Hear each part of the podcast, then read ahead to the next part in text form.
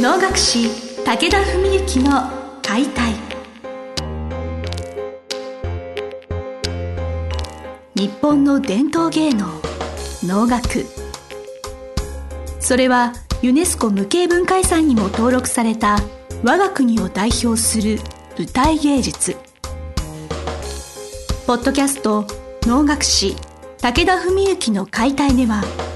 観世流シテ方として数多くの大曲を演じてきた能楽師武田文幸がろっぴゃくねん以上の歴史を持つ能楽を優しく解説。能楽師として自らの経験とその思いを語ります。今週も始まりました。花をつかむ心を広げる、お能を通して今を語る武田文幸の解体。司会進行の小菅圭一です。文幸先生、本日もよろしくお願いします。よろしくお願いします、えー、前回の番組で荒井荘の海老名についてお話をお伺いしたんですけれど、しがつは花会も舞台控えているということで、そうですね、花会のお話もお伺いしたいなと、はいえーはい、しがつのにじゅういちにち日曜日ですね、まあ、あの実は昨年から春の花影会というのをちょっと体制を一つこう立て直したというか、まあ、財団の経営の会になって、目玉として沖縄を必ず上演する、まあ、何年間それ続けるかまだ決まってはいないんですけど、できる限りちょっと沖縄をやっていこうという話になってまして、でそういう中でですね、昨年は私は沖縄月淡路をさせていただいて、まあ、あのその沖縄月の脇の神様のお能というのの話はちょうどいちねんまえぐらいにも同じ話をしたので、まあ、あんまり長々とは説明しませんけども、まあ、要するに江戸時代からねこう受け継がれているそのいわゆるオフィシャルな形の上演形態っていうのは、翁と翁付き脇能、それから脇狂言といって、その翁と次のおの神様のおの、それに続く狂言さんばんがもう全部休憩なしでぶっ続けでやる、これが一番フォーマルというかオフィシャルな形なんですね。だ去年もそれで行ったので、今年もそれを同じ形でやっていくと。で今回は沖縄、あの叔父の宗和、武田宗和さんが沖縄を務めて、そして引き続き嵐山という演目で、あの京都のね有名な嵐山を舞台にした、まあ、しては蔵王権現という神様ですけども、その演目をいたします。でこれまた一つのフォーマルな形としては、沖縄で千歳という梅雨払いの役を務めた人が次の脇能の連れも務めるっていうのが一つの定式というか公式的な形なんですね、本来で。それをいとこの宗則、まあ、つまり武田宗和さんと息子の宗則親子で翁と千歳、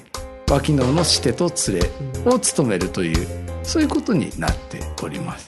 小型はどうなる？小型、本来小型じゃないんです。違うんですね。ごめんなさい。厳密に言うと、ですから昨年の秋雪、私が沖縄を務めた時に秋雪が千歳いたしましたけど、あれも小型じゃないんですね、あれは。あくまで一応その梅雨払いという位置づけで千歳という、だから小型とか連れっていうよりはもう千歳という役という感じなんですけど、ね、沖縄が別格であるということがよくわかりますね。えそういうことなんです。で、まあ、もう一番の能は父がですね、今ななじゅうななさいになったんですけども、そのななじゅうななさいにして初めて遺留共演というのをするんですね、はい。これ遺留狂演というのは、まあ、我々はご存知のように観世流のシテ方なわけなんですが、シテ方はご流あって、観世、宝生、金春、金剛、北、ご流あります。でシテ方同士のその他の流儀との共演というのは原則的にしないことになってるんです。でするときは届けも出さなきゃいけないようなぐらいのものなんですね、流儀に届けを提出する。でそういう中で、まあ、特にうちの父は宗家のお膝元でずっと来てますから、あんまりそういう、まあ、イレギュラーという言い方はちょっと良くないのかもしれないですけど、あんまりそういう変わったことをしないで来てる人なので、これまで機会もなかったんですけど、この度、まあ、そういう財団として、まあえー、一昨年の夏に公益認定もいただいたところで、まあ、あのより一層こう公の会にしていく、まあ、能楽界のためにも日本の世の中のためにもなっていく、そういう事業を展開していきましょうっていう中で、まあ、あの会へ会でじゃあ、まあ、関西流の重鎮武田幸房と、まあ、北流の重鎮香川誠二さんという方にですねゲストで、えー、ご出演いただいてふたりでセミマルの能をやるという、まあ、父にとっては初の遺流共演、多分香川さんにとってもおそらく遺流は初めてなんじゃないかと思うんですけどね。そんな催しでございます、はい、やはりその普段そういうお能の世界のことに触れてない、私も日常的には触れてないわけで、皆さんもそういうなぜこれが特別なことなのかっていうのはやっぱりご説明いただいて、あ、そんなすごいことなんだってことを改めて実感するのは大事なことだなって。そうですね、はい、まあ、ですからそういう面では本当に演者もね、はい、まあ、能楽界最高峰の婦人と言っていいと思いますし、でもそれは必ずしも全てがベテランというわけじゃなくて、お囃子方とかも含め中には中堅や若手も織り交ぜてですね、まあ、本当になんていうか、えー、未来の良い能楽界を作っていきましょうみたいなね、なんかそれはもちろん役者だけじゃなくてお客様や取り巻く環境も含めて、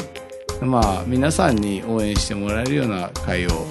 目指していると言ってもいいかもしれないですね。ずいぶん前の番組で私同じことを多分言ってると思うんですけれど、あの本の会はアットホームですよねって形を持った時に、会、ね、はい、会はもちろんその温かみはあるんですけれど、だから意気込みみたいなものをすごく強く感じた、えー、すごくピリッとした空気が会会はそうですね。だからまあどうでしょう、その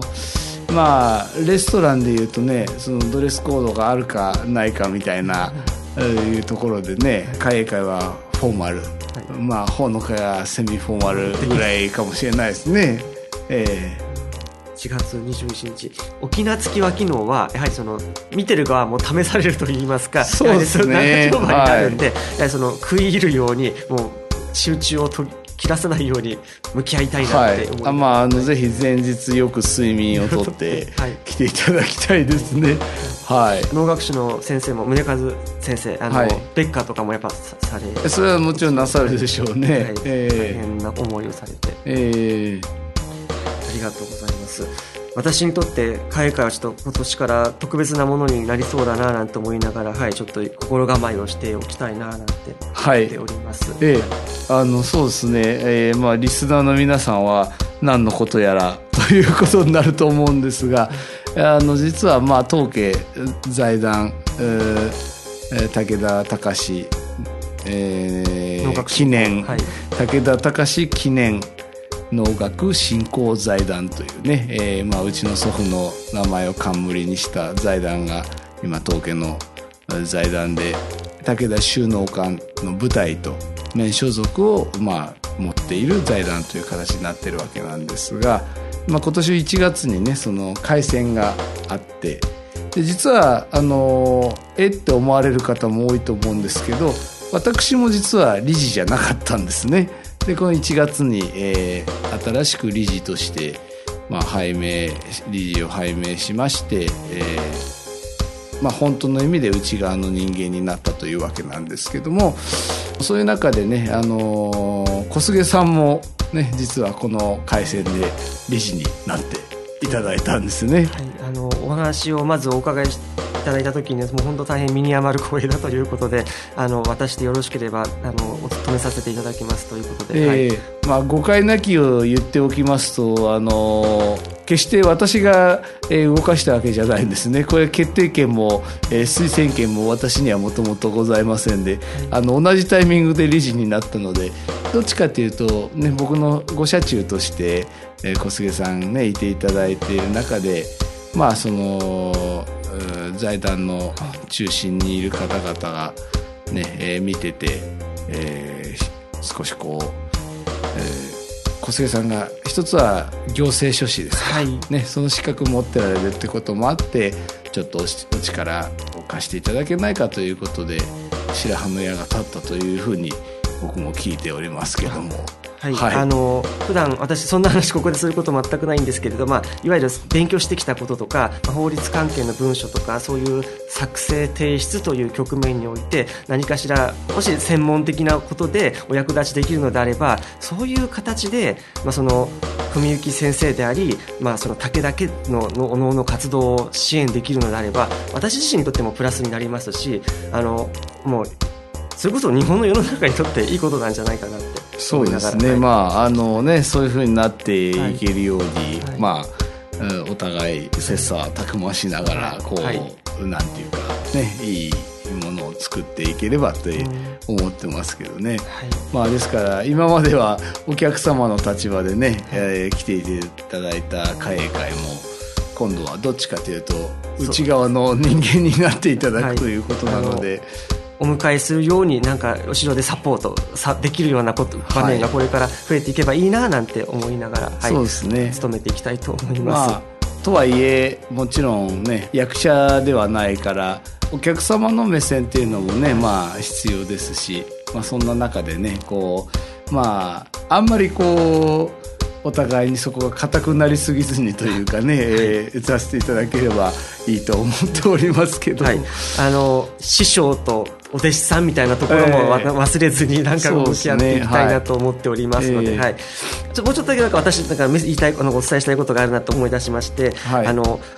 会社株式会社とかですとそれは株主のものだ、その社団法人ですと社員のものだ、そのじゃあ財団っていうのは誰のものかみたいな話がどっかであったと思ったんですけれど、えー、私結構明確というか自分の中に答えがありまして、うん、確かにその財団法人にも理事とは別に評議員という方いらっしゃいますけれど決して評議員のものではあれないわけですよね、はい、だからこそじゃあ誰のための財団なんだろうと思った時にそれこそ今の日本人と将来の日本人のための財団なんじゃないかなってことが、うん、そうですね、先ほどのお話の中ですごくリンクしていて、えーまあ、その一般財団というのと公益財団という中でね、はいうちは特に公益財団ですから、はい、まあ、これは僕もあの勉強会に行った時に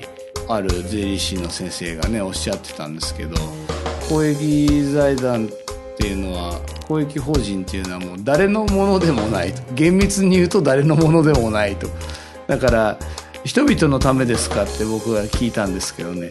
厳密には人々のためっていうわけでもないと、だからまさに今小菅さんの言われたようなところですね、自分たちの中でこうじゃあ何を目指していくかって言った時にね、